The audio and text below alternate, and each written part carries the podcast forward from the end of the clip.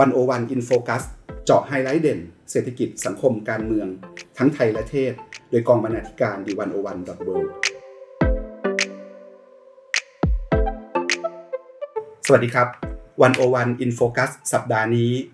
เราชวนคุณผู้ฟังมาโฟกัส เรื่องเศรษฐกิจการเมืองจีนกันครับ เราจะลองมาสำรวจความรู้ในเว็บ The101.world เพื่อตอบคำถามที่น่าสนใจหลายคำถาม จีนอยู่ตรงไหนในภูมิศาสตร์การเมืองโลกในปัจจุบัน เราเข้าใจความสัมพันธ์ของมหาอำนาจโลก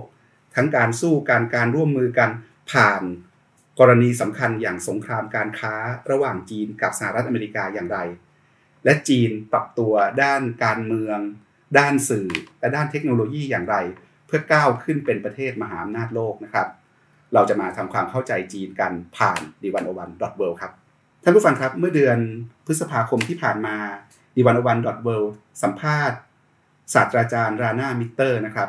รานามิเตอร์เป็นศาสตราจารย์ด้านประวัติศาสตร์การเมืองจีนสมัยใหม่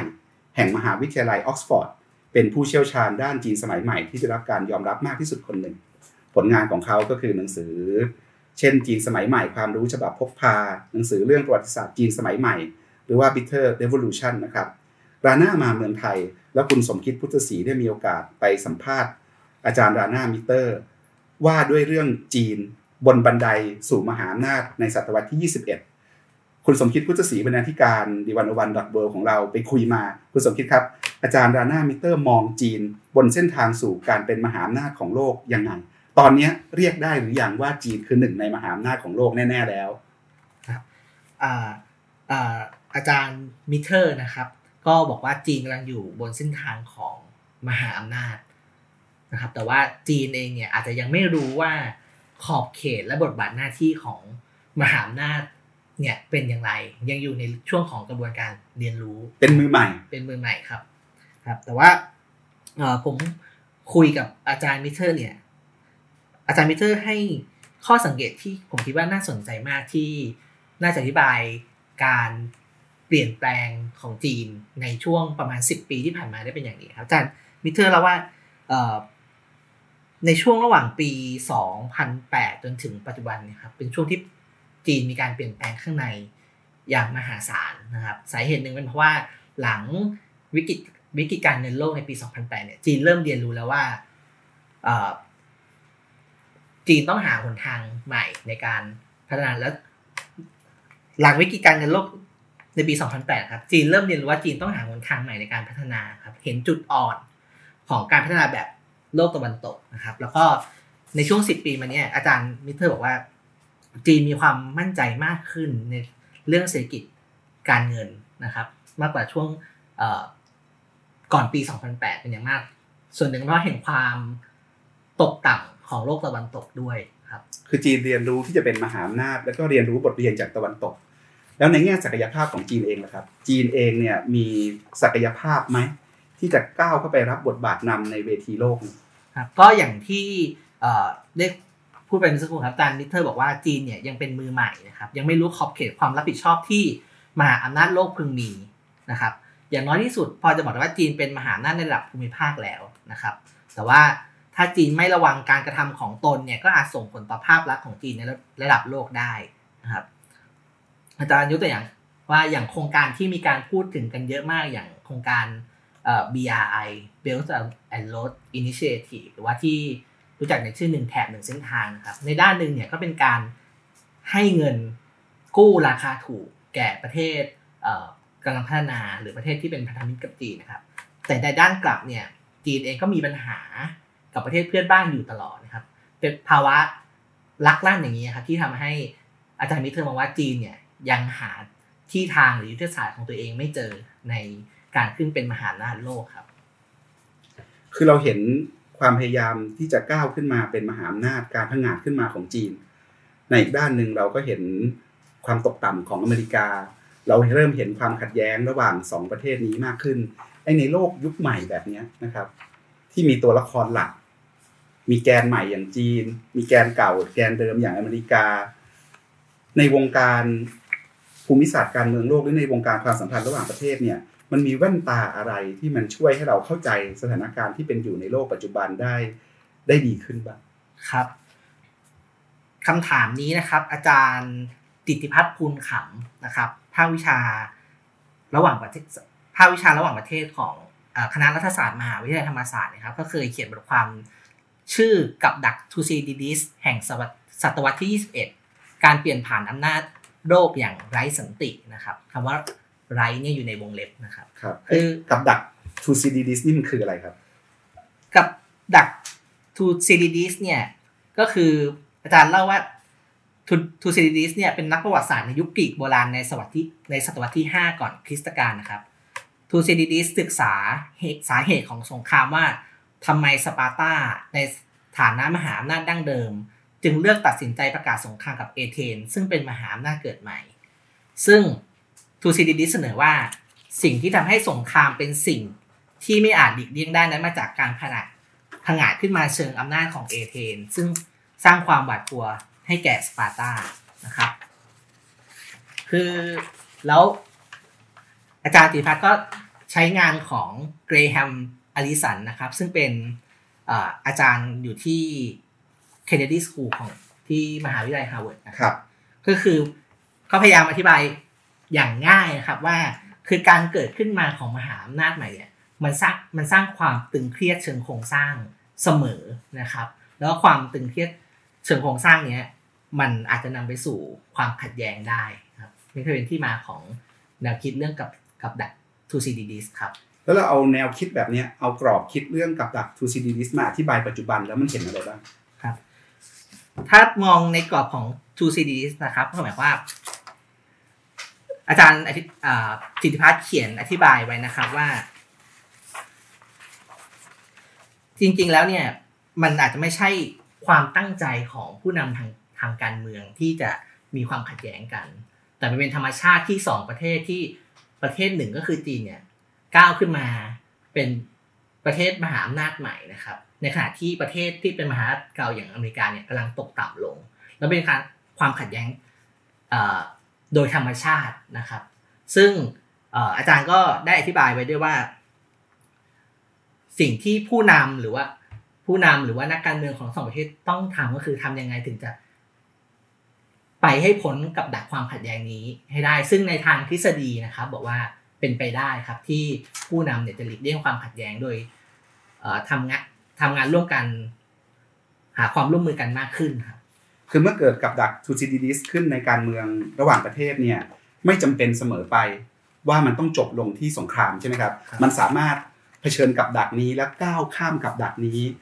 ผ่านกระบวนการอย่างสันติได้เหมือนกัน ใช่ครับ อาจารย์เขียนไว้ชัดเจนนะครับว่าเอ่อก็ขึ้นอยู่ที่ยุทธศาสตร์ที่ผู้นำของสหรัฐจะกำหนดและนำนโยบายไปปฏิบัติ ขึ้นอยู่กับการมองว่าจีนเป็นมิตรหรือคู่แข่งขัน นะครับหรือว่าเป็นศัตรู ซึ่งมิตรคู่แข่งขันแล้วก็ศัตรูเนี่ยทำสำคัญนะครับ ถ้ามองว่าเป็นมิตรหรือคู่แข่งขันเนี่ยก็สามารถหาความร่วมมือกันหรือว่าแข่งขันกันอย่างสันติได้ แต่ว่าถ้ามองว่าเป็นศัตรูเนี่ยยุทธศาสตร์ก็อาจจะเต็มไปด้วยความขัดแย้งแล้วก็นำไปสู่สงครามได้ครับครับท่านผู้ฟังครับโจทย์เรื่องกับดักซูซิดีดิสนี่เป็นโจทย์สำคัญมากในปัจจุบันนะครับในใน วงการสื่อในวงการวิชาการความสัมพันธ์ระหว่างประเทศในปัจจุบันเนี่ยคุยเรื่องนี้กันเยอะเลยครับ เราคงเคยได้ยินพวกคำถามอย่างนี้ใช่ไหมครับ จีนจะก้าวขึ้นมาแทนอเมริกาได้ไหมการก้าวขึ้นมาจะก่อให้เกิดสงคราม ระหว่างประเทศหรือเปล่า จะเกิดสงครามโลกครั้งที่ 3 หรือเปล่า จะเปลี่ยนระเบียบระหว่างประเทศไหมจะปรับไปในทางไหน ระเบียบโลกจะเปลี่ยนออกไปออกไปจากระเบียบโลกแบบเสรีนิยมแบบเดิม ไปสู่ระเบียบโลกแบบอเสรีนิยมไหมยังไงเนี่ยพวกนี้เป็นโจทย์ที่ คนกำลังสนใจเยอะนะครับ แล้วจับคู่ที่คนกำลังสนใจคู่ที่เขาจับกันเนี่ยนะครับ ในการเผชิญหน้ากันก็คืออเมริกาและและจีนเนี่ยนะครับ และคำถามโจทย์วิจัยที่น่าสนใจและบทความอาจารย์จิติพัฒน์เนี่ยอยากชวนกลับไปอ่านกันใน 101 นะครับว่าตัวสำคัญคือเราจะก้าวข้ามพ้นกับกับดักทูซีดีดิสนะครับแก้โจทย์นี้ไปสู่การเปลี่ยนผ่านอย่างอย่างสันติได้ได้อย่างไรนะครับอาจารย์จิตติภัทรสรุปตอนท้ายในบทความนี้นะครับว่าโจทย์สำคัญที่สุดของ เรื่องระเบียบโลกในศตวรรษที่ 21 เนี่ยอยู่ที่ประเทศมหาอำนาจจะก้าวข้ามกับดักทูซิดิดิสได้หรือไม่และก้าวข้ามได้อย่างไรนะครับ โดยที่ไม่กระทบกับโดยที่ไม่ทำให้เกิดความรุนแรงในระดับโลกนะครับครับผมก็จากเรื่องกับดักทูซิดิดิสนะครับ ก็จริงๆ แล้วบทวิเคราะห์เกี่ยวกับเรื่องความสัมพันธ์ระหว่างสหรัฐกับจีนเนี่ยก็มีคนสนใจเยอะนะครับ แล้วก็คอนเซปต์หนึ่งหรือแนวคิดหนึ่งที่เขาใช้อธิบาย ความสัมพันธ์ของระหว่างสองประเทศนี้ก็คือเรื่องสงครามเย็น 2.0 นะครับ ซึ่งถ้าใครได้อ่านบทความอาจารย์อาร์มตั้งนิรันดร์นะครับ ในในวันวันดับเบิลเนี่ยก็จะเห็นว่าใช้คำนี้อยู่หลายครั้งนะครับ ว่าโลกจะนำไปสู่สงครามเย็น 2.0 ที่สหรัฐกับจีนเนี่ยคงไม่รบกันจริงๆหรอกแต่จะแข่งกันในทุกทุกๆด้านการค้าเทคโนโลยีนะครับ แต่ว่าในประเด็นนี้ผมคิดว่าอาจารย์มิเทอร์เนี่ยก็ให้ข้อสังเกตไว้ที่ น่าสนใจนะครับอาจารย์มิเทอร์บอกว่าการใช้คอนเซ็ปต์เรื่องสงครามเย็นในการมองความสัมพันธ์สหรัฐกับจีนเนี่ยมีกับดักที่อันตรายอยู่นะครับ เพราะว่า อาจารย์มองว่าจีนไม่เหมือนกับสหภาพโซเวียตทีเดียวหมายความว่าจีนเนี่ยไม่ได้มีชุดอุดมการณ์ที่จะแข่งกับอเมริกาเสียทีเดียวเหมือนเมื่อยุคก่อน ดังนั้นการใช้คอนเซปต์เรื่องสงครามเย็นเข้ามามองเนี่ยอาจจะทำให้สหรัฐเนี่ยตอบโต้จีนเนี่ย เกินจริงไป ซึ่งก็อาจารย์ก็ไม่เห็นด้วยครับการใช้คอนเซปต์นี้ซึ่งจะนำมาสู่ยุทธศาสตร์เชิงนโยบายที่ผิดพลาดครับครับเวลาเราพูดถึงความขัดแย้งระหว่างอเมริกากับจีน ในตอนนี้เราไม่พูดถึงเรื่องนี้ไม่ได้นะครับ คือเรื่องสงครามการค้านะครับ สงครามการค้าโลกเนี่ยนะครับมันเป็นตัวแสดงของความขัดแย้งของการปะทะกันระหว่างสองมหาอำนาจเนี้ยอย่างไรนะครับ แล้วในงานวันวันนี้มีคนเขียนเรื่อง สงครามการค้ากันเยอะเลยครับ แล้วเราสามารถเข้าใจได้เลยในฝั่งอเมริกาคิดคิดอะไรกัน ฝั่งจีนมองเรื่องนี้ยังไงนะครับ คุณสมคิดเล่าให้เราฟังคร่าวๆได้ไหมครับ เราสำรวจงานเขียนหลายๆชิ้นของเราเนี่ยเรามองเห็นอะไรในสงครามการค้าระหว่างจีนกับสหรัฐอเมริกาบ้างครับ ก็ในวันวันเดอะเบิลนะครับ มีงานเขียนเกี่ยวกับสงครามการค้าหลายชิ้นนะครับ ผมก็หยิบลองหยิบเลือกชิ้นที่คิดว่าน่าสนใจ มาเล่าฟังเล่าให้ฟังนะครับ ชิ้นหนึ่งคืองานของอาจารย์ปิติ ศรีแสงนามเรื่องจากสงครามการค้าสู่สงครามเทคโนโลยี และการช่วงชิงความเป็นผู้จัดระเบียบโลกนะครับอาจารย์ปิตินี่ก็เป็นอาจารย์ประจำอยู่ที่คณะเศรษฐศาสตร์จุฬาลงกรณ์มหาวิทยาลัยนะครับ แล้วก็เป็นคอลัมนิสต์ประจำของเรา เขียนเรื่องอาเซียน เขียนเรื่องสงครามการค้า เขียนเรื่องเศรษฐกิจระหว่างประเทศ อาจารย์ปิติมองสงครามการค้าระหว่างจีนกับอเมริกายังไงครับครับ ก็อาจารย์ปิติสำหรับงานชิ้นนี้นะครับ อาจารย์ปิติสรุปเลคเชอร์ของศาสตราจารย์ Mark Wuนะครับอาจารย์ Mark Wu นะครับศาสตราจารย์ด้านกฎหมายจากฮาร์วาร์ดนะครับ อาจารย์มาพูดในหัวข้อ the U.S. China Trade War หรือสงครามการค้าระหว่างอเมริกากับจีนที่นิติศาสตร์จุฬาเมื่อต้นปีนี้นะครับ อาจารย์บูเขาว่าอย่างไรบ้างครับครับ อาจารย์บูบอกว่า มีสิ่งที่เราต้องรู้เกี่ยวกับสงครามการค้าสหรัฐและจีนเนี่ยอยู่ 3 ประเด็นหลักนะครับประเด็นแรกก็อาจจะสอดคล้องกับแนวคิดกรอบคิดเรื่องกับดัก t o c d d i s นะครับก็คือ บอกว่าสงครามการค้าเนี่ยเป็นความพยายามของสหรัฐในการยับยั้งการเจริญเติบโตขึ้นมาเป็นมหาอำนาจของจีนนะครับแต่ข้อ ข้อสังเกตที่น่าสนใจของอาจารย์มาร์คบูเนี่ยครับคืออาจารย์บอกว่าจริง ๆ แล้วเนี่ยแนวคิดเนี้ มีมาตลอดตั้งแต่สมัยรัฐบาลโอบามาแล้วสมัยโอบามาเนี่ยใช้ยุทธศาสตร์ Pivot to Asia นะครับ แล้วก็ใช้พยายามการเจรจาการค้าเสรี สร้างพันธมิตรเพื่อมาโอบล้อมจีน แต่เพียงแต่ว่าในยุคสมัยทรัมป์เนี่ยเปลี่ยนใหม่บุมบามกว่าบุมบามแรงกว่าแล้วก็ก็ใช้ลบลบกันตรงๆ แบบสงครามการค้าก็ขึ้นภาษีเลย ซึ่งเมื่อก่อนไม่มีใครกล้าคิดนะว่าทรัมป์ชนะเลือกตั้งแล้วจะกล้าทำจริง ๆ ครับ ก็ซึ่งอันนี้ก็เป็นที่ถกเถียงกันนะครับว่า เอ๊ะทำไมทรัมป์ถึงเลือกเลือกทำอย่างนี้นะครับ เป็นเรื่องการเมืองภายในหาเสียงตลอดเวลาหรือเปล่า ซึ่งอาจารย์ทเนศเทศอัอัคครรสุสุววรรรรณณก็ก็เพิ่งเพิ่งเขียนเขียนบบททคาวความมนี้ไปนี้นะนะคครัรับบแต่ว่าในทัศนะของอาจารย์มาร์กูก็มีข้อสรุปเกี่ยวกับเรื่องนี้ครับคืออาจารย์มาร์กูเนี่ยมองว่าจริง ๆ แล้วสุดท้าย อาจารย์มองว่าเป็นเรื่องของยุทธศาสตร์มากกว่าเรื่องหวังผลทางการเมืองนะครับ มองว่า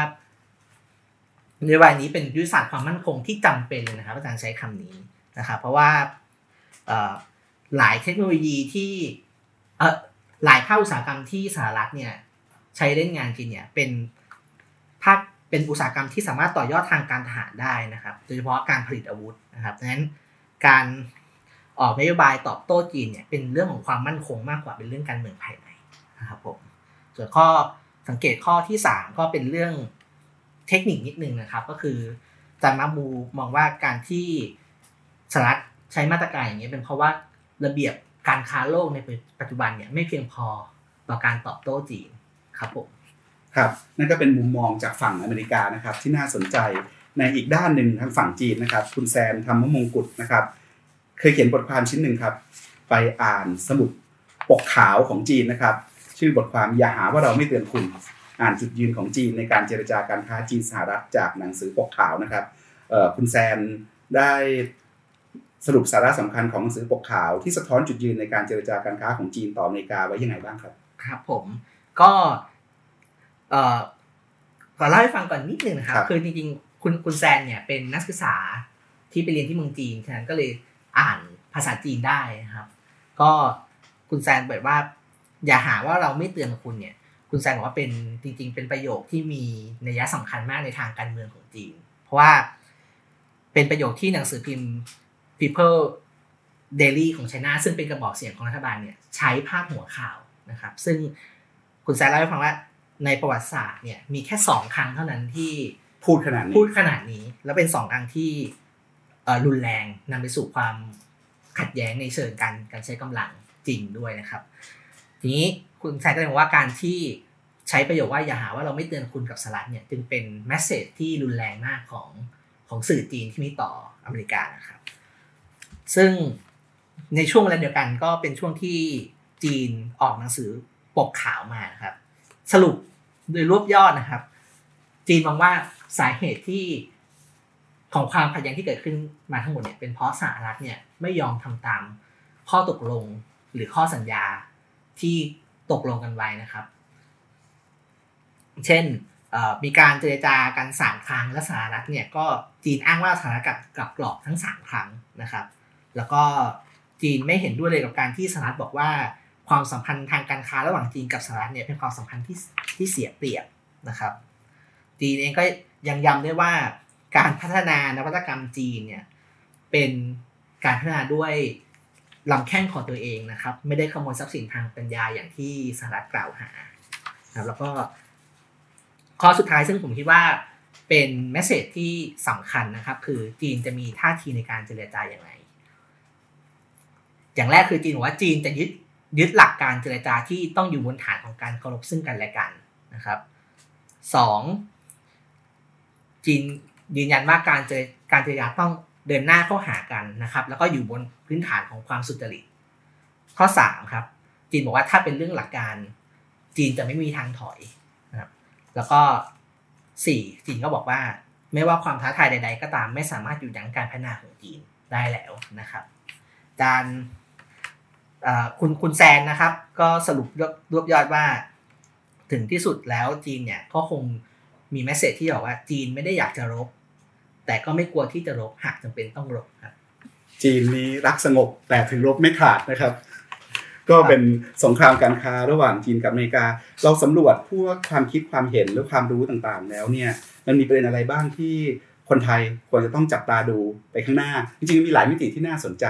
เช่น เรื่องสงครามการค้าโลกนี้แตกต่างจากสงครามการค้าในอดีตนะครับเทคโนโลยีก็ดูจะเป็นแกนกลางสำคัญของความขัดแย้งเหมือนกัน เราจะเห็นเคสอย่างหัวเว่ยนะครับที่มีความ ที่ทั้งอเมริกากับจีนสู้กันอะไรเงี้ยครับแล้วก็มีเคสเทคโนโลยีอีกหลายเคสนะครับมันมีมิติอะไรที่ที่น่าสนใจที่อยากจะทิ้งไว้ตรงนี้ไหมเกี่ยวกับเรื่องสงครามการค้า ที่อยากจะชวนคุณผู้อ่านคุณผู้ฟังของวันโอวันเนี่ยจับตาดูต่อไปครับบทความของอาจารย์อาร์มตั้งนิรันดรนะครับ เรื่องสกุลเงิน Libra ของ Facebook กับศึกชิงผู้นำโลกระหว่างจีนและสหรัฐเนี่ยหยิบประเด็นที่น่าสนใจมากเลยครับ เพราะดูเผินๆเนี่ยเรื่องสกุลเงินลิบราเนี่ย เหมือนจะเป็นเรื่องนวัตกรรม เป็นเรื่องฟินเทคเป็นเรื่องของการที่ Facebook ซึ่งเป็นบริษัทเอกชนเนี่ยออกผลิตภัณฑ์ใหม่ ซึ่งมี Impact ต่อกับกับทั้งโลกนะครับ เพราะเป็นเป็นเป็นเป็นเงินดิจิทัลที่ Facebook ทำใช่ไหมครับ แต่ว่าอาจารย์อาร์มหยิบประเด็นขึ้นมาว่าจริง ๆ แล้วลิบราเนี่ยเกี่ยวโยงกับศึกชิงผู้นำโลกระหว่างจีนกับสหรัฐด้วย ซึ่งผม ซึ่งผมคิดว่าเป็นประเด็นที่น่าสนใจมากนะครับ เพราะว่าอาจารย์อัมอธิบายนะครับว่าเพราะว่าลิบราเนี่ยถูกออกแบบให้เป็นออกถูกออกแบบให้มาเป็นค่าเงินที่มีเสถียรภาพใช่ไหมครับ โดยจะถูกกำกับดูแลจากหน่วยงานอิสระ ชื่อ Libra Association นะครับ ซึ่งประกอบด้วยสมาชิกถึง 28 หน่วยงานยักษ์ใหญ่นะครับ โดยที่ลิบ้ แอสโซเชชันนี้จะดูแลค่าเงินลิบ้าให้มีเสถียรภาพนะครับ โดยจะใช้ เงินสำรองเนี่ยหนุนหนุนหลังลิบ้านะครับ โดยเป็นตะกร้าของสินทรัพย์ในสกุลเงินต่าง ๆ ที่มีความเสี่ยงต่ำคล้ายๆ ระบบอัตราแลกเปลี่ยนแบบคงที่นะครับ นี้คำถามที่ถามกันอย่างแพร่หลายในวงการเงินและภาคนโยบายของจีนก็คือ ในที่สุดแล้วเนี่ยลีบ้าจะได้รับการหนุนหลังด้วยเงินดอลลาร์เป็นสัดส่วนเท่าไหร่ เพราะว่า Facebook เนี่ยไม่ได้ทำกิจการในจีนนะครับ สิ่งที่ผู้นำจีนงงก็คือว่า แล้วจะเลือกหนุนหลังกลุ่มที่ทำรีบ้าครับจะเลือกหนุนหลังรีบ้าด้วยเงินสกุลหยวนหรือไม่นะครับ ซึ่งเรื่องนี้ส่งผลต่อระบบการเงินของโลกทั้งหมดนะครับเพราะอย่าลืมนะครับว่าจุดแข็งอย่างหนึ่งของเงินหยวนที่อาจารย์อาร์มบอกเนี่ยเพราะว่าประชากรจีนเนี่ยมีเยอะ มีคนใช้เงินหยวนเนี่ยหนึ่งจุดหนึ่ง พันล้านคนนะครับ แต่ว่าถ้าเงินรีบ้าประสบความสำเร็จนะครับ แล้วเป็นเงินที่มีคนใช้มากที่สุดในโลกคือสองจุดสองพันล้านคนเนี่ย สถานะของเงินหยวนก็จะด้อยลงในระบบการเงินโลกครับรีบ้าก็จะกลายเป็นเงินสกุลหลัก ซึ่งอาจารย์อังก็ตั้งข้อสังเกตนะครับว่าถ้า Facebook สามารถคุยกับรัฐสภาอเมริกันเนี่ยให้เห็นว่ารีบ้าเนี่ยจะมีประโยชน์ต่อ สถานะของอเมริกาในในเวทีโลกยังไงเนี่ยรีบ้าเนี่ยก็อาจจะได้รับการสนับสนุนจากรัฐบาลอเมริกาครับครับ คือสงครามการค้าโลกยุคใหม่เนี่ยเรื่องสกุลเงินดิจิตอลยังเป็นหมากสำคัญเลยนะครับ ในการช่วงชิงการนำกันนะครับ เพราะว่าทางธนาคารกลางของจีนเองก็ก็สนใจในการทำสกุลเงินดิจิตอลด้วยนะครับ แล้วก็มีการศึกษาเรื่องนี้มาหลายปีแล้วเหมือนกันนะครับ มีการตั้งสถาบันวิจัยเฉพาะเรื่องนี้มาเลย แล้วธนาคาร กลางจีนเองก็เป็นเจ้าของสิทธิบัตร 78 รายการ ในด้านสกุลเงินดิจิตอลและอีก 44 รายการที่เกี่ยวกับเทคโนโลยีบล็อกเชนนะครับซึ่งเป็นเทคโนโลยีพื้นฐานในการสร้างเงินสกุลดิจิตอลนะครับก็อาจารย์อาร์มเนี่ยเขียนเล่าให้เราฟังนะครับบอกว่าในแวดวงการเงินจีนเนี่ยเขาก็รู้กันนะครับว่าจีนมีแผนที่จะสร้างและผลักดันเงินสกุลดิจิตอลของรัฐบาลจีนขึ้นมาเอง เพราะรัฐบาลจีนก็ยังต้องการมีบทบาทสำคัญในการดำเนินนโยบายการเงินการคลังผ่านธนาคารกลาง ก็จะเห็นว่าเป็นแนวทางที่แตกต่างอย่างชัดเจน จากแนวคิด Libra ที่เป็นเงินสกุลดิจิตอลของภาคเอกชนสหรัฐนะครับแล้วจริงโจทย์เรื่องนี้นะครับคืออาจารย์อาร์มพูดถึง Eric Schmidt นะครับที่เคยเป็นเบอร์หนึ่งของ Google มาก่อน ก็เคยทำนายว่าในอนาคต โลกเราจะแบ่งออกเป็น 2 อินเทอร์เน็ตนะครับเขาแสดงความเห็นเมื่อปลายปีที่แล้วนะครับบอกว่าโลกอินเทอร์เน็ตของจีนเนี่ยพัฒนาไปไกลมาก และด้วยการปิดกั้นบริษัทต่างชาติ ก็อาจเรียกได้ว่าอินเทอร์เน็ตในจีนเป็นอีกจักรวาลหนึ่งคนจีนไม่ได้ใช้ Facebook Twitter Google หรือ Gmail แบบเรานะครับ แล้วก็คนในโลกตะวันตก แต่จีนมีผลิตภัณฑ์เหล่านี้ของตัวเอง แล้วก็ทำได้ดีแล้วก็ก้าวหน้าด้วยนะครับ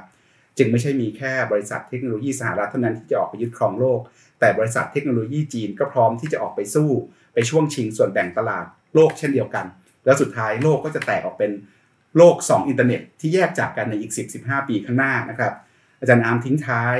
ไว้ในบทความนี้นะครับว่า สงครามการค้าและสงครามเทคโนโลยี ระหว่างจีนกับสหรัฐที่กำลังร้อนแรง และกำลังจะยกระดับเป็นสงครามเย็นยุคใหม่ อย่างที่คุณสมคิดบอกนะครับอาจารย์อาร์มก็จะโยงเรื่องสงครามการค้าไปสู่สงครามเย็นยุคใหม่ แต่ถ้าเกิดเป็นงานอย่างของอาจารย์ Rana Mitter ก็อาจจะยังมีเครื่องหมายคำถามในเรื่องนี้อยู่นะครับก็กระบวนการเหล่านี้จะยิ่งกดดันให้โลกแตกออกเป็น 2 แกนนะครับในโลก 2 แกนที่มี 2 มหาอำนาจเนี่ยนะครับในอนาคต เราอาจจะเข้าสู่ยุคที่โลกมี 2 อินเทอร์เน็ตดังคำทำนายจริง และอาจเป็นไปได้นะครับว่าธุรกรรมในโลกออนไลน์ ก็อาจจะมี 2 เงินสกุลหลักแข่งกัน นั่นก็คือ Libra ของ Facebook จากอเมริกา แล้วก็เงินสกุลหยวนดิจิตอลของรัฐบาลจีนนะครับอันนี้ก็เป็นก็เป็นโจทย์ที่น่าจับตามองนะครับ เราคุยกันไปคุยกันมาถึงเรื่องเทคโนโลยี เราจะเห็นเลยว่าจีนเนี่ยให้ความสนใจกับเทคโนโลยี แล้วเส้นทางสู่การเป็นมหาอำนาจโลกของจีนเนี่ย จีนเลือกเส้นทางของการพัฒนาเทคโนโลยีด้วยนะครับ คุณพันธวัฒน์เศรษฐวิไลนะครับหัวหน้ากองบรรณาธิการวันอวันเกาะติดเรื่องนี้นะครับ ในวันอวันมีงานหลายชิ้นที่น่าสนใจนะครับ ที่เกี่ยวข้องกับจีนกับการพัฒนาเทคโนโลยีนะครับ จะมาเล่าสู่กันฟังวันนี้นะครับ คุณพันธวัฒน์สวัสดีครับ สวัสดีครับอาจารย์ปกป้องแล้วก็คุณสมคิดนะครับสืบเนื่องจากที่คุณสมคิดกับอาจารย์ได้ เกริ่นมาแล้วนะครับว่าจีนเนี่ยก็จากสงครามการค้าแล้วมันพัฒนามาเป็นสงครามเทคโนโลยีในที่สุดนะครับ ก็อันนี้เดี๋ยวผมจะลงในรายละเอียดให้ฟังคร่าวๆแล้วกันว่าจีนมีแผนอะไรจากบทความของคุณอาร์มตั้งนิรันด์นะครับ ก็แกเขียนไว้สองบทความ บทความแรกเนี่ยชื่อว่าแผนการใหญ่ AI 2030 จีนต้องการอะไรนะครับ อาจารย์อานเนี่ยก็เล่าว่าถ้าเราย้อนไปเมื่อปลายปีที่แล้วเนี่ย จีนก็มีการประกาศแผนการใหญ่ครับ ชื่อว่า AI 2030 โดยตั้งเป้าว่าจะเป็นผู้นำโลกในด้าน AI ให้ได้ภายในปี 2030 โดยสีจิ้นผิงนะครับออกมาประกาศเลยว่า การพัฒนา AI นับเป็นวาระสำคัญของชาติครับ ซึ่งจะตอบโจทย์ความท้าทายของจีน ทั้งในเรื่องการเมืองเศรษฐกิจและสังคมครับ ก็อาจารย์นามก็เกริ่นในภาพกว้างให้ให้ฟังว่าพอเราพูดถึง AI เนี่ยมันก็ประกอบไปด้วย 3 พลังหลักนะครับ ก็คือพลังแรกเนี่ยก็คือการประมวลผลของคอมพิวเตอร์ พลังที่ 2 ก็คือเรื่อง Big Data ส่วนพลังที่ 3 ก็คืออัลกอริทึมครับ ทีนี้อาจารย์อาร์มก็เข้าไปดูว่าจีนเนี่ยมีความได้เปรียบใน 3 พลังนี้ เพื่อจะพัฒนา AI ให้ได้ในปี 2030 เนี่ยแค่ไหน อืมซึ่งอาจารย์อาร์มก็ดูแล้วก็เปรียบเทียบกับสหรัฐนะครับ ว่าใครมีความได้เปรียบเสียเปรียบเป็นอย่างไร ทีนี้ อาจารย์นามก็บอกว่าเมื่อเปรียบเทียบกับสหรัฐเนี่ยโดยรวมเนี่ยยังพบว่าสหรัฐยังมีแต้มต่อจีนอยู่พอสมควรนะครับ ทั้งใน 3 3 ด้าน ไม่ว่าจะเป็นการประมวลผลคอมพิวเตอร์ เพราะว่าเทคโนโลยีไมโครชิปที่ดีที่สุดตอนนี้ก็ยังเป็นของสหรัฐอยู่ ส่วนเรื่องอัลกอริทึมเนี่ยสหรัฐก็ยังเหนือกว่าจีนเช่นกัน ส่วนเเรื่องสุดท้ายเนี่ยเเรื่องอัลกอริทึมเนี่ยสหรัฐก็ยังเหนือกว่าจีนเช่นกัน เพราะว่านักคณิตศาสตร์ นักสถิติ และนักคอมพิวเตอร์ที่เก่งที่สุด ตอนนี้ก็ยังอยู่ในสหรัฐนะครับ สุดท้ายก็คือสหรัฐเนี่ยก็ยังมีความก้าวหน้าในเรื่องวิทยาวิทยาศาสตร์พื้นฐานมากกว่าจีน ที่เก่งในเรื่องการเอาไปประยุกต์ ทีนี้ ในปัจจุบันเนี่ยที่จีนเป็นประเทศออนไลน์สมบูรณ์แบบ แล้วก็มีข้อมูลคุณภาพถูกเก็บไว้ในรูปดิจิตอลเป็นปริมาณมหาศาลเนี่ยนะครับ จากการที่มีประชากรมากที่สุดในโลก อันนี้อาจารย์บอกว่าก็เป็นเป็นเป็นจุดที่จะทำให้จีนเนี่ยได้เปรียบครับ โดยอาจารย์บอกว่า AI เนี่ย คือจุดแข็งของจีนในเรื่อง AI เนี่ยอยู่ที่หนึ่งก็คือ มีปริมาณข้อมูลมหาศาล ตอนนี้จีนมีผู้ใช้อินเทอร์เน็ตทั้งสิ้น 800 ล้านคนนะครับ อืมแล้วก็มีการใช้จ่ายเงินผ่านมือถือมากกว่าในสหรัฐเนี่ยถึง 50 เท่าตัว ซึ่งผลของมันคืออะไรก็คือจะสามารถทำให้เก็บข้อมูลพฤติกรรมการจับจ่ายใช้สอยของผู้บริโภค ที่มีจำนวนมหาศาลเนี่ยได้เช่นกันแล้วเอาไปใช้ประโยชน์ได้อีกมาก ทีนี้จุดแข็งอีกอย่างที่อาจารย์อาร์มบอกไว้เนี่ยก็คือนโยบายครับนโยบายส่งเสริม AI ของรัฐบาลจีน ซึ่งแกก็ยกตัวอย่างขึ้นมาว่า มักจะใช้วิธีส่งเสริมให้รัฐบาลท้องถิ่น ทดลองนำ AI ไปปรับใช้ในการแก้ปัญหาต่างๆ โดยร่วมมือกับเอกชนนะครับนำ AI ไปใช้ ในเช่นเรื่องการจราจร การสาธารณสุข การเกษตร หรือกระทั่งการศึกษา ขณะเดียวกันเนี่ยก็ มีการพัฒนารูปแบบ AI เนี่ย ไปสู่การอ๋อพอพอพอเอาไปปรับใช้ปุ๊บเนี่ย ก็นำไปสู่การที่ข้อมูลต่างๆ พอเอาลงมาใช้ปุ๊บเนี่ย ก็สามารถเป็นดัตต้าเบสจำนวนมหาศาลขนาดใหญ่ที่เอามาใช้ประโยชน์ได้ต่อนะครับ ทีนี้อาจารย์อานก็พูดถึงความได้เปรียบของจีนต่อมาก็คือว่าในยุคปัจจุบันเนี่ย โมเดลแนวคิดเรื่อง AI ในปัจจุบันที่เราเรียกว่า deep learning นะครับ ก็คือหัวใจของมันอยู่ที่ปริมาณข้อมูลมหาศาลที่บอกไปนี่เอง ทั้งนี้เนี่ยอาจารย์นานตั้งข้อสังเกตว่าณตอนนี้ถ้าเทียบในเรื่องของข้อมูล เรื่องของจำนวนคน จีนอาจจะได้เปรียบอยู่จริง แต่ว่าถ้าในอนาคตมันเกิดมีโมเดลใหม่ ๆ ที่ไม่ได้ใช้ข้อมูลในรูปแบบนี้หรือแบบพลิกโฉมไปเป็นอย่างอื่นในการ ปฏิบัติการของ AI นะครับเกมก็อาจจะเปลี่ยนได้เช่นกัน ซึ่งอันนี้ก็ยังไม่มีใครที่คาดเดาได้นะครับครับเรื่องแผน AI กับจีนนี่น่าสนใจนะครับ เพราะว่าเราพูดถึง AI คนมักจะนึกถึงเรื่องเศรษฐกิจเป็นหลักก่อนนะครับว่า AI มันมีพลังทางเศรษฐกิจช่วยเพิ่ม productivity นะครับเพิ่มประสิทธิภาพในการทำงานลดต้นทุนธุรกรรม สร้างสรรค์ธุรกิจใหม่ ๆ แต่ว่ามิติสำคัญในเรื่อง AI กับจีนเนี่ยมันคือ คือกุญแจในการควบคุมสังคมของรัฐบาลจีนด้วย เหมือนที่คุณพันธวัฒน์ได้เกินๆเล่าให้ฟังไปนะครับ และ AI มันเป็นเรื่องที่เกี่ยวพันกับความมั่นคงนะครับทั้งในส่วนเทคโนโลยีทางการทหาร เพื่อรับมือกับภัยคุกคามจากภายนอก รวมถึงเทคโนโลยีเพื่อรักษาความมั่นคงภายในนะครับอาจารย์อาร์มในบทความในบทความเรื่องแผน AI ของจีนเนี่ยอาจารย์อาร์มชี้ให้เห็นนะครับว่ารัฐบาลจีนเนี่ยเป็นรัฐบาลเผด็จการที่ต้องหากลไกควบคุมความสงบเรียบร้อยในสังคมนะครับ มันก็จะใช้เรื่อง AI และการเก็บข้อมูลเนี่ยเอาไปใช้ในการส่งเสริมพฤติกรรมบางอย่าง ที่พึงประสงค์เราเคยได้ยินใช่ไหมครับ ระบบคะแนนสังคม Social Credit Score ที่รัฐบาลแจกแต้มให้กับพลเมืองจีนนะครับแล้วก็มีการเก็บข้อมูลอย่างเป็นระบบ มีการใช้ AI มาช่วยเซ็นเซอร์ความเห็นต่อต้านรัฐบาลในโลกออนไลน์ หรือกระทั่งใช้โพสต์เชียร์รัฐบาล ซึ่งเดี๋ยวเราจะคุยประเด็นเรื่องสื่อกันต่อไปวันนี้นะครับรวมถึงมีระบบการตรวจสอบใบหน้านะครับที่พอรวมเข้ากับระบบกล้อง รักษาความปลอดภัยที่ติดอยู่ทั่วเมืองปักกิ่งแล้วเนี่ยอาจจะตามจับโจรผู้ร้าย รวมถึงตามจับศัตรูทางการเมืองได้ด้วยนะครับ เพราะฉะนั้นอาจารย์อามชี้ประเด็นไว้น่าสนใจนะครับว่านักวิชาการฝรั่งบางคนเนี่ยบอกว่าให้ระวังนะไอ้โลก AI หรือโลก Big Data ที่เราคิดว่ามองเห็นมันด้านบวกเยอะๆเนี่ยคำถามสำคัญคือมันจะนำไปสู่จุดจบของโลกเสรี ประชาธิปไตย หรือไม่นะครับอืมแล้ว AI มันจะถูกใช้เป็นกุญแจในการควบคุมสังคมของรัฐบาลจีนอย่างไรนะครับ ด้านหนึ่งทำให้คนอยู่ดีกินดี มีคุณภาพชีวิตที่ดีมากขึ้น แต่อีกด้านหนึ่งเนี่ยก็อาจจะใช้สามารถใช้เทคโนโลยีเหล่านี้ ในการเป็นเครื่องโน้มน้าวพฤติกรรมและแนวคิดตามที่รัฐบาลต้องการได้ รวมทั้งจัดการกับศัตรูและความเห็นต่างได้นะครับ ที่จีนตอนนี้เขาเริ่มมีการพูดคุยถึงความเป็นไปได้ ที่ในอนาคต เศรษฐกิจระบบวางแผนจากส่วนกลางอาจจะเป็นไปได้จริง เมื่อก่อนนี้ระบบวางแผนส่วนกลางเนี่ย ถูกมองว่าเป็นเรื่องที่เป็นไปไม่ได้และนำมาซึ่งหายนะทางเศรษฐกิจเหมือนอย่างสหภาพโซเวียต แต่ว่ายุคนั้นเป็นยุคที่ยังไม่มีเทคโนโลยีสารสนเทศ และเทคโนโลยีด้าน AI ด้าน Big Data ที่ใหญ่โตขนาดนี้นะครับมันก็น่าคิดเหมือนกันว่าเศรษฐกิจวางแผนส่วนกลางในโลกใหม่มันจะทำงานกันได้อย่างไรนะครับคือเรื่องพวกนี้แม้จะเป็นเรื่องอนาคตที่ยังดูไกลตัวอยู่ แต่ก็สะท้อนความมั่นใจของรัฐบาลจีนว่า ตัวเองเนี่ยก็จะมีความสามารถที่จะจัดการกับปัญหาความวุ่นวายในสังคม ที่อาจจะเกิดจากเทคโนโลยี AI ได้ เช่น ปัญหาคนตกงานนะครับเรื่องหุ่นยนต์ทำงานแทนคนได้นะครับซึ่งปัญหาเหล่านี้ในตะวันตกยังงงอยู่ไม่รู้จะทำอย่างไร แต่ในเมืองจีนเนี่ยรัฐบาลจีนเชื่อว่าตัวเองสามารถผ่อนคลายความขัดแย้งในช่วงเปลี่ยนผ่าน สามารถกระตุ้นให้เกิดการสร้างงานใหม่ ๆ สามารถจัดการวางแผนการใหญ่ในเรื่องการศึกษาการสร้างงานแบบใหม่ และสวัสดิการสังคมได้นะครับเพราะว่ารัฐจีนนี้มีขนาด ใหญ่มหึมาและคุมทุกภาคส่วน จีนก็มั่นใจของเขาว่าเขาสามารถเอาอยู่ได้นะครับและนี่ก็เป็นโจทย์ในมุม AI ที่ผมคิดว่าน่าสนใจและมันมีมิติทางการเมืองเศรษฐกิจสังคม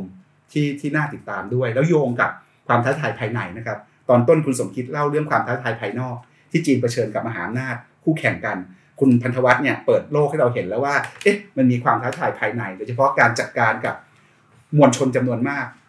จะจัดการยังไงใหญ่ขนาดนี้นะครับในทางการเมืองทำยังไง ในทางเศรษฐกิจในทางสังคมในทางเทคโนโลยีมันใช้ทำยังไงได้บ้างครับ ก็เรื่องนี้ก็เป็นประเด็นหนึ่งที่ผม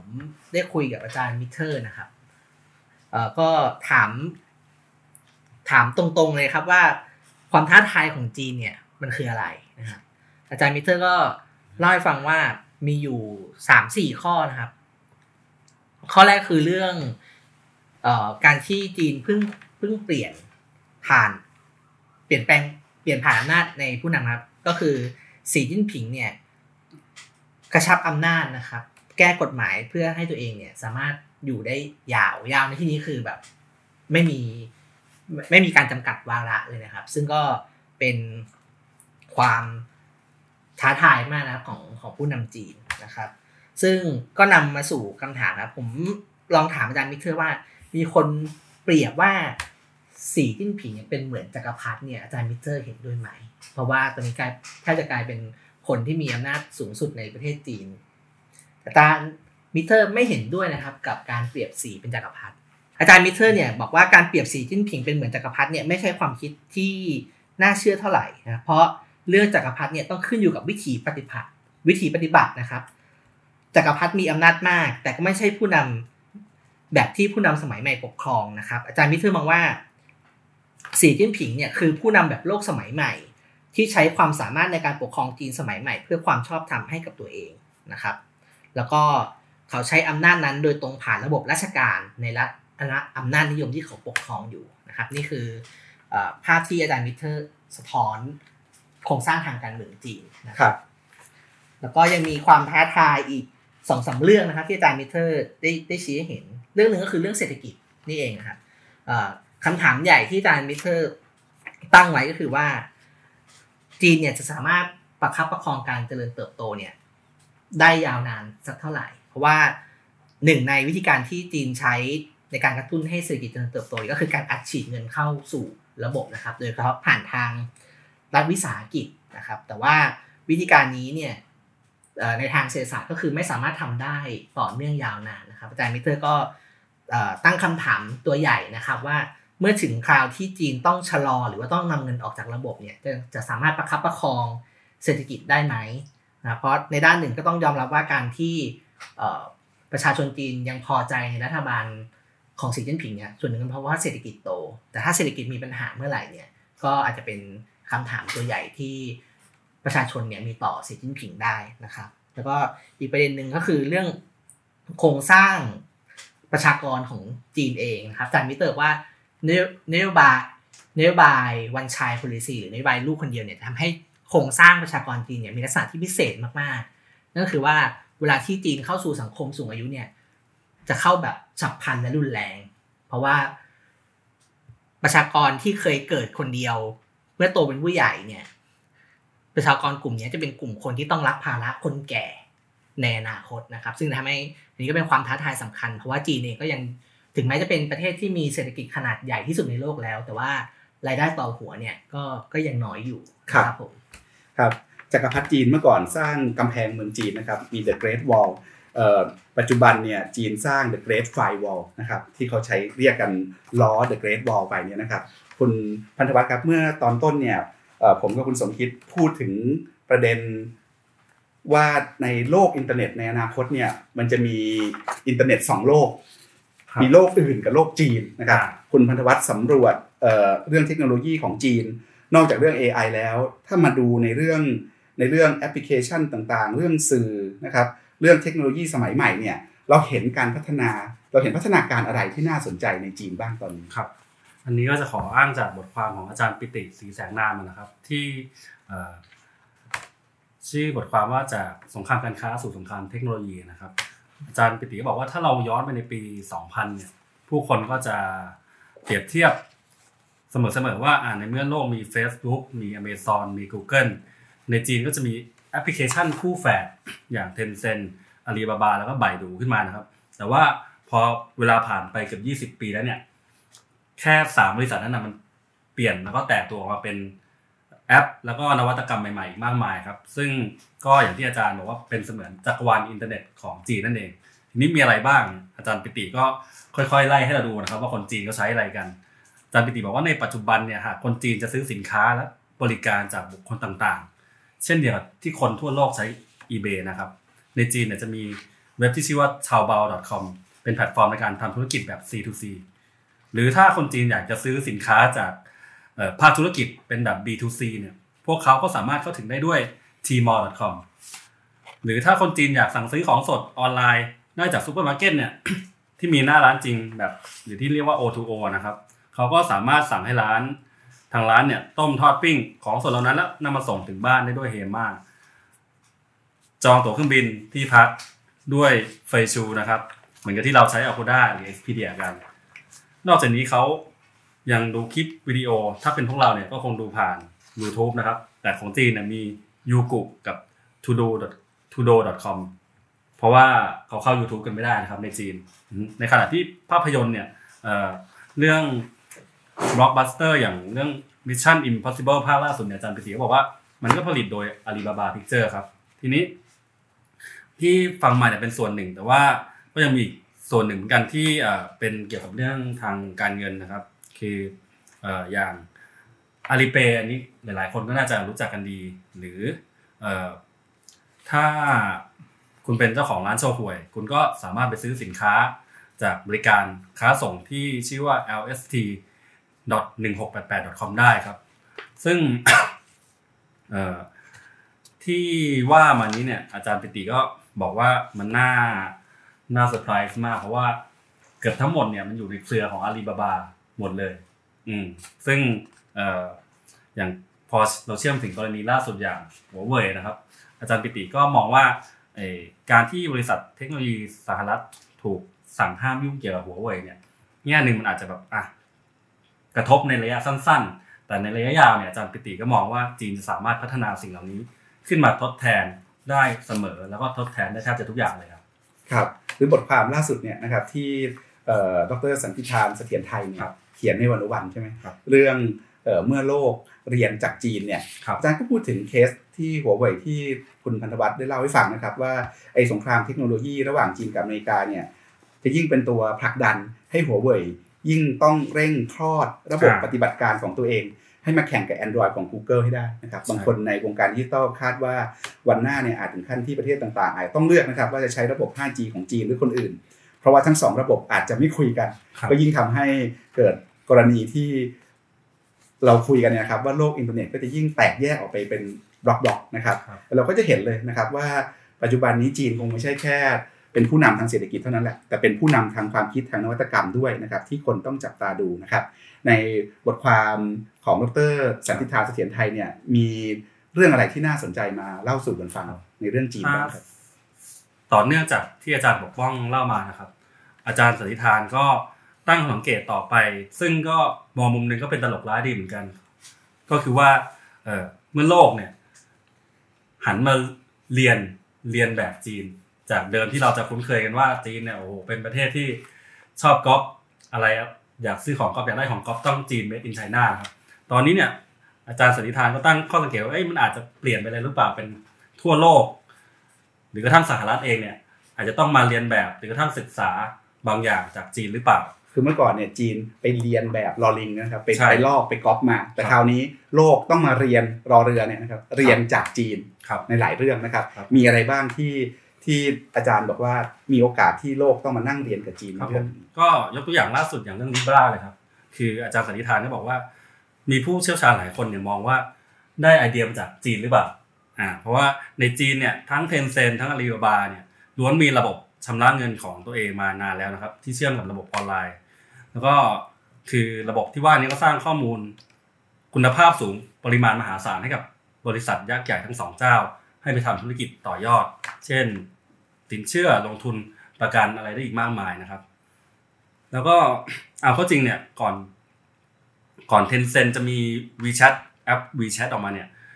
เขาเคยมีแอปพลิเคชันแชทที่ประสบความสำเร็จมากๆอีกอันหนึ่งที่ชื่อว่า QQ โดย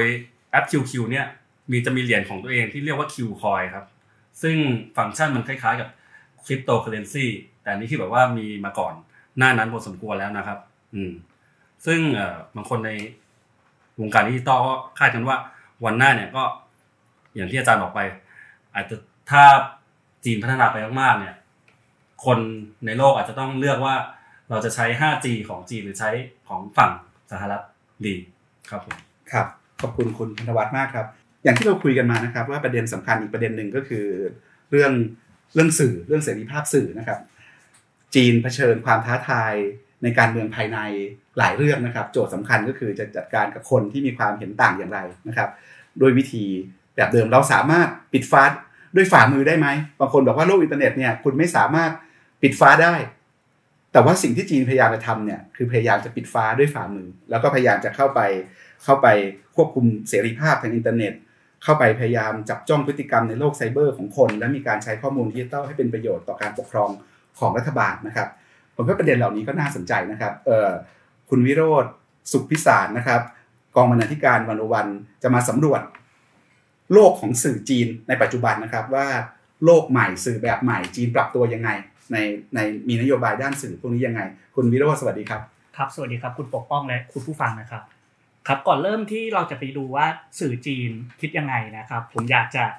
เริ่มคุยจากบทความเรื่องอำนาจนิยมดิจิทัลนะครับ จีนกับการเผยแพร่เทคโนโลยีควบคุมผู้เห็นต่าง โดยอาจารย์จันจิราสมบัติกุลศิริอาจารย์ประจำคณะรัฐศาสตร์มหาวิทยาลัยธรรมศาสตร์นะครับ อาจารย์จันจิราบอกว่านะครับ ได้ยกตัวอย่างการประชุมพรรคคอมมิวนิสต์เมื่อ 2 ปีที่แล้วนะครับ ที่ประธานาธิบดีสีจิ้นผิงประกาศนะครับ ว่าจีนจะเป็นมหาอำนาจด้านไซเบอร์ โดย พูดถึงโมเดลจีนในการเป็นมหาอำนาจด้านไซเบอร์นะครับว่าจะส่งผลดีต่อการพัฒนา แล้วก็ยังช่วยพิทักษ์อธิปไตยแห่งรัฐ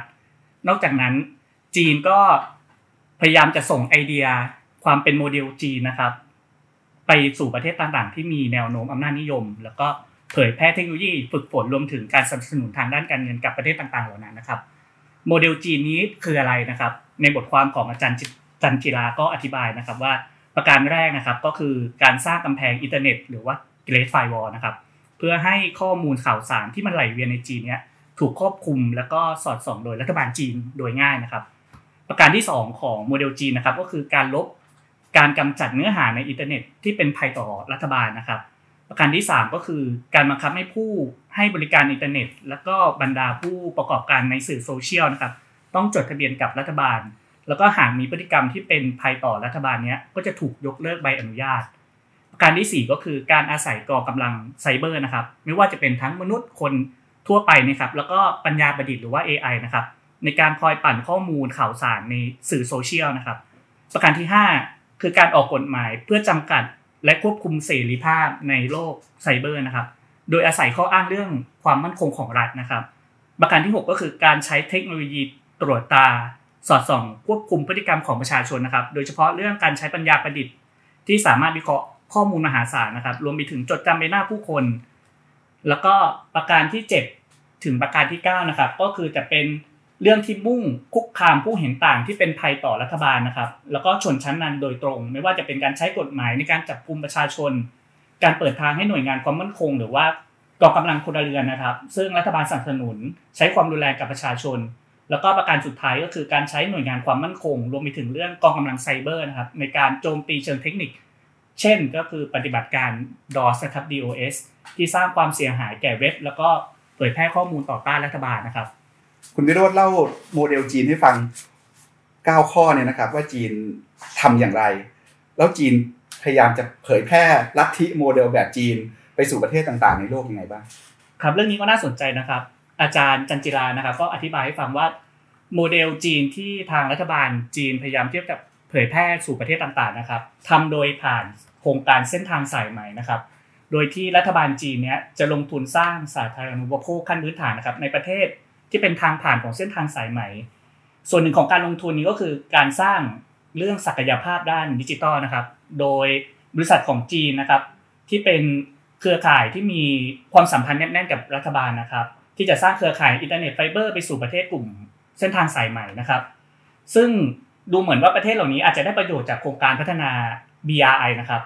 แต่ว่าการวางเครือข่ายอินเทอร์เน็ตเนี้ยก็ยังช่วยให้รัฐบาลจีนเนี้ยสามารถเข้าถึงข้อมูลที่วิ่งผ่านเส้นทางสายไหมดิจิทัลนี้ได้ด้วยนะครับ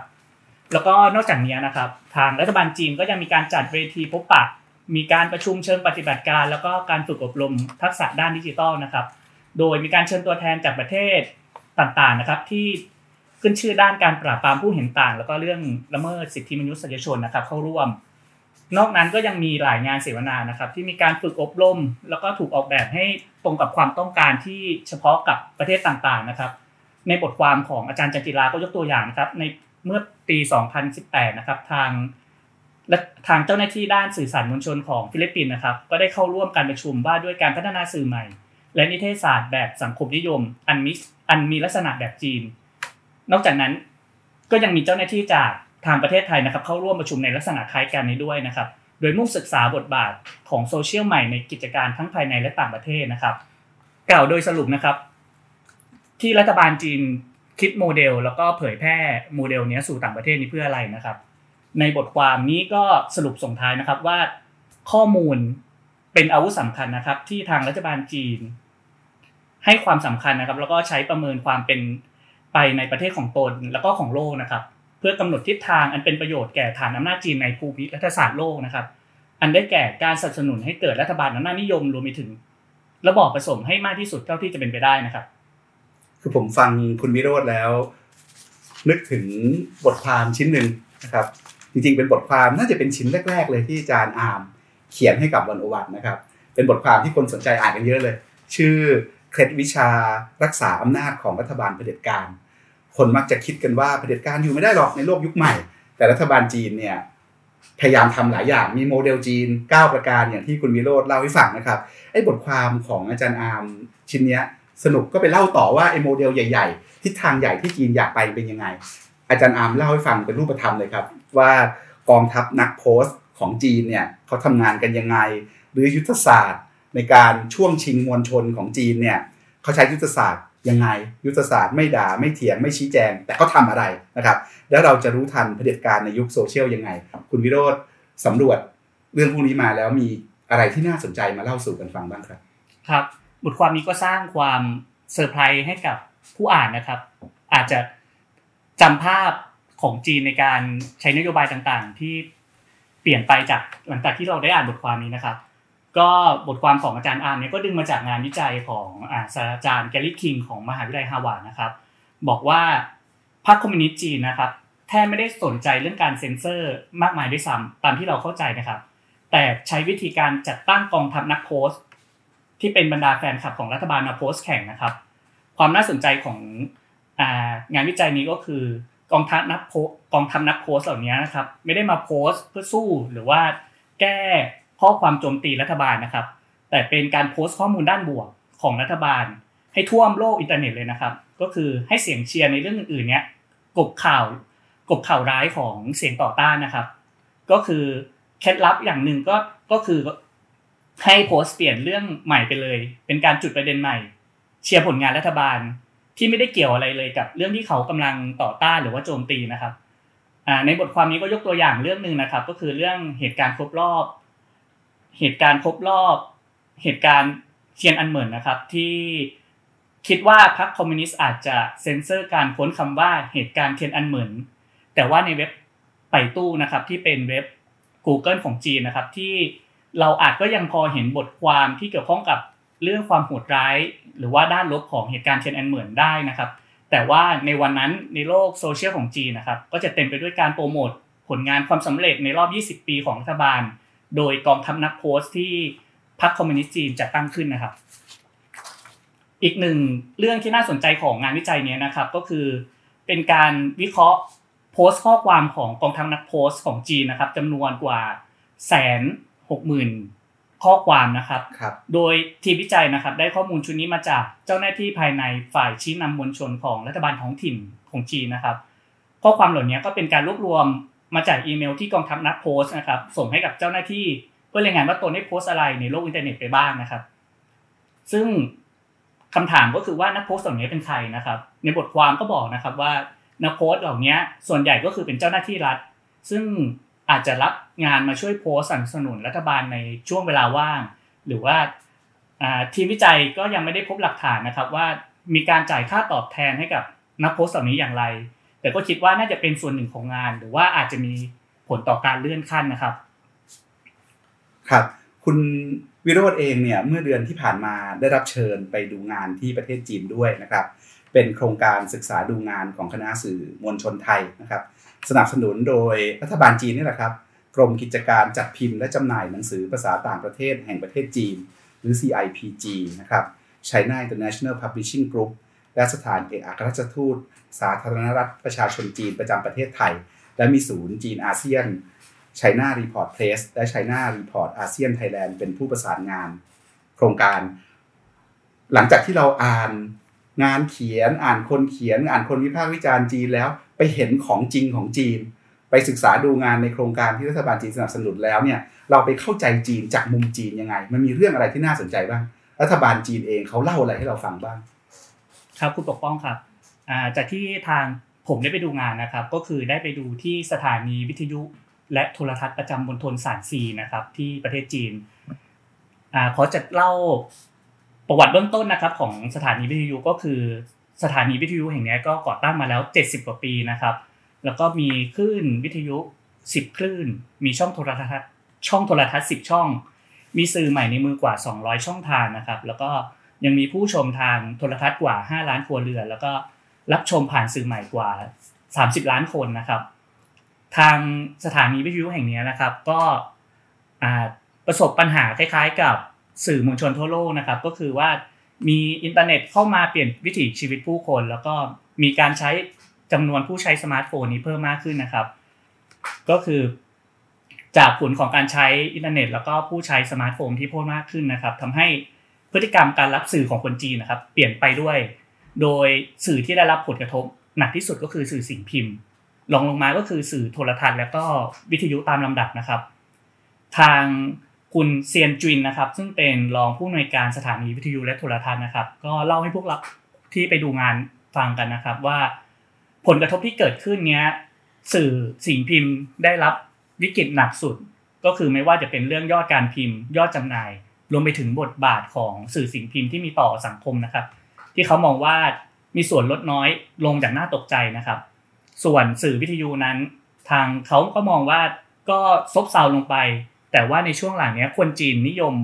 ซื้อรถกันมากขึ้นรถก็ติดมากขึ้น ก็เลยการทำเป็นก็เลยทำให้การบริโภควิทยุเนี้ยเริ่มกลับมาอีกครั้งนะครับคือรายการวิทยุกลับมาดังเพราะรถติดนะครับ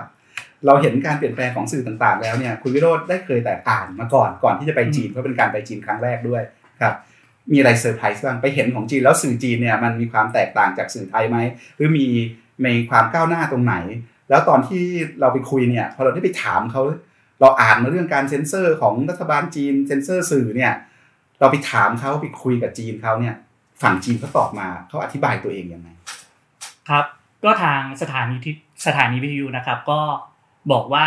ในเรื่องการเซ็นเซอร์สื่อหรือว่าในเรื่องการ ในเรื่องการเซ็นเซอร์สื่อเนี้ยเมื่อก่อนเนี้ยเป็นคำถามที่ทางหน่วยงานต่างๆ เนี้ยถือว่าเป็นเรื่องเซนซิทีฟไม่สามารถตอบได้นะครับ แต่ว่ารอบนี้ยอมตอบไหมครับ ในรอบเนี้ยทางสื่อจีน เขาใช้คำว่าเขาได้รับชุดคำอธิบายใหม่นะครับ ว่าจะอธิบายเรื่องนี้อย่างไร ทางสื่อจีนเขาก็บอกว่าชุดคำอธิบายใหม่ก็คือว่ารัฐบาลกลางเนี้ยพยายามจะตอบว่าเรื่องสื่อจีนเนี้ย สื่อจีนเนี้ยเป็นสื่อของรัฐ ดังนั้นสื่อก็เป็นตัวแทนของรัฐบาล แล้วตัวแทนของรัฐบาลก็คือ เป็นตัวแทนของพรรคคอมมิวนิสต์ และเนื่องจากพรรคคอมมิวนิสต์เนี้ยก็เป็นตัวแทนของประชาชน เลยเป็นว่าในเชิงนโยบายแล้ว การนำเสนอของสื่อจีนเนี่ยก็ย่อมเป็นจุดยืนที่เป็นจุดยืนเดียวกับประชาชนด้วยเหมือนกัน เป็นการสะท้อนความคิดของประชาชนอยู่แล้ว แต่ว่าในบางเรื่องนะครับที่เขามองว่า สื่อก็ควรมีหน้าที่ในการตรวจสอบการทำงานของเจ้าหน้าที่รัฐได้ด้วย ตามที่ประธานประธานาธิบดีสีจิ้นผิงนะครับ เคยบอกว่าสื่อจะต้องมีบทบาทในการกำกับดูแล แล้วก็ตรวจสอบการทำงานของเจ้าหน้าที่รัฐด้วย ทางสถานีจีนก็อธิบายนะครับว่าทางสถานีเนี้ยก็สามารถนำเสนอข่าวในด้านลบได้ด้วย แต่ว่าก็เพื่อเป็นจุดประสงค์ในการตรวจสอบการทำงานของเจ้าหน้าที่รัฐ แล้วก็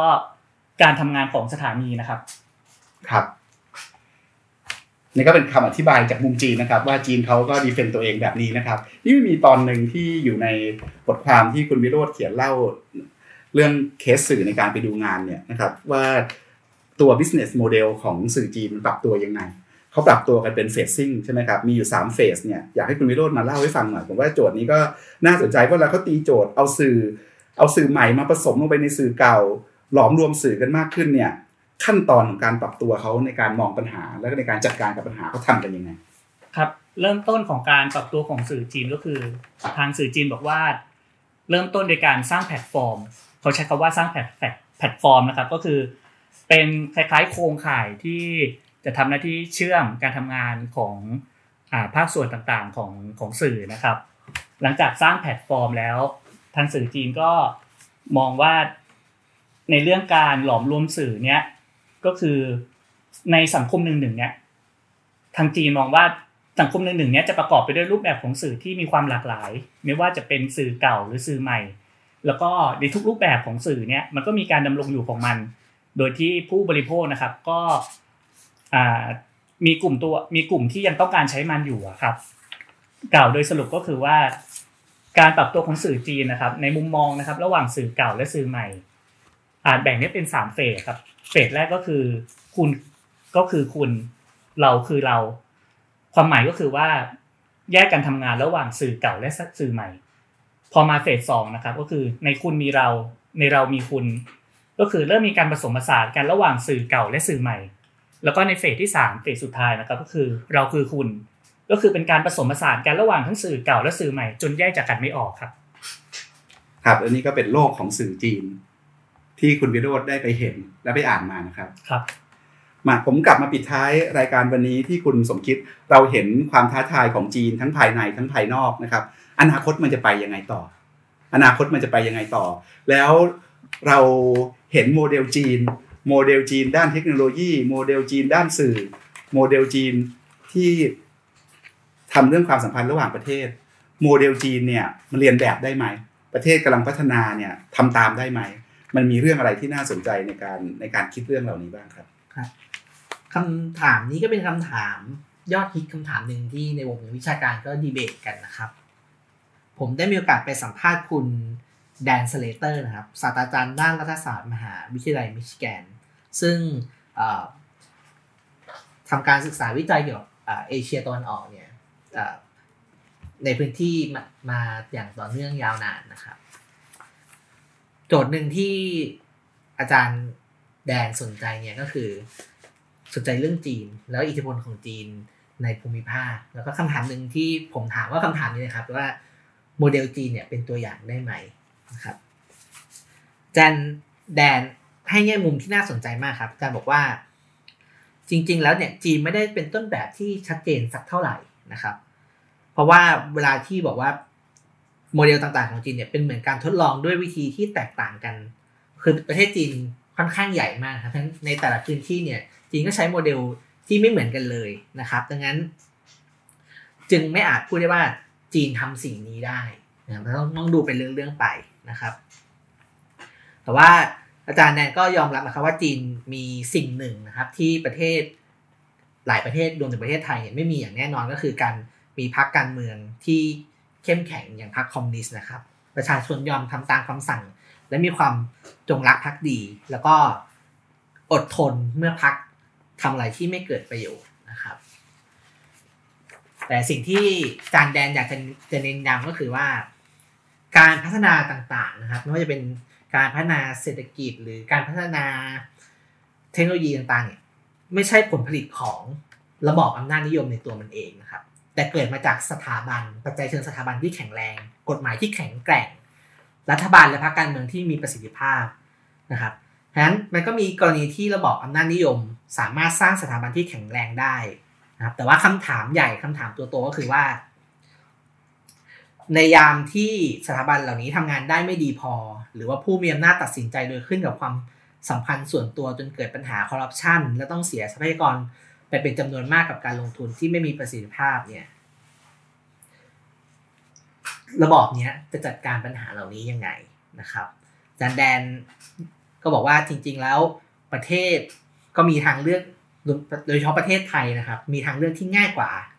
นั่นคือการส่งเสริมผู้ผลิตภาคเอกชน ป้องกันไม่ให้กลุ่มทุนเข้าไปผนวกรวมกับรัฐ การเพิ่มความโปร่งใสให้มากขึ้น ให้เสรีภาพสื่อ การจัดการศึกษาที่ดีกว่าเดิมนะครับ ซึ่งทั้งหมดนี้ก็ต้องการสถาบันและองค์กรทางการเมืองที่มีประสิทธิภาพเช่นกันครับ แต่ว่าประเทศประเทศไทยหรือประเทศอื่นที่คิดอยากคิดว่าจีนเป็นคำตอบก็ไม่เคยคิดจะทำสิ่งเหล่านี้เลยนะครับผม ครับ และทั้งหมดนี้คือ One O One In Focus สำรวจจีนบนเส้นทางมหาอำนาจโลกในวันนี้นะครับ พบกับรายการ One O One In Focus ได้ใหม่ในสัปดาห์หน้า วันนี้ผมปกป้องจันวิทย์ คุณสมคิดพุทธศรี คุณวิโรธสุขพิสาร และคุณพันธวัฒน์เศรษฐวิไลลาไปก่อน สวัสดีครับ สวัสดีครับ สวัสดีครับ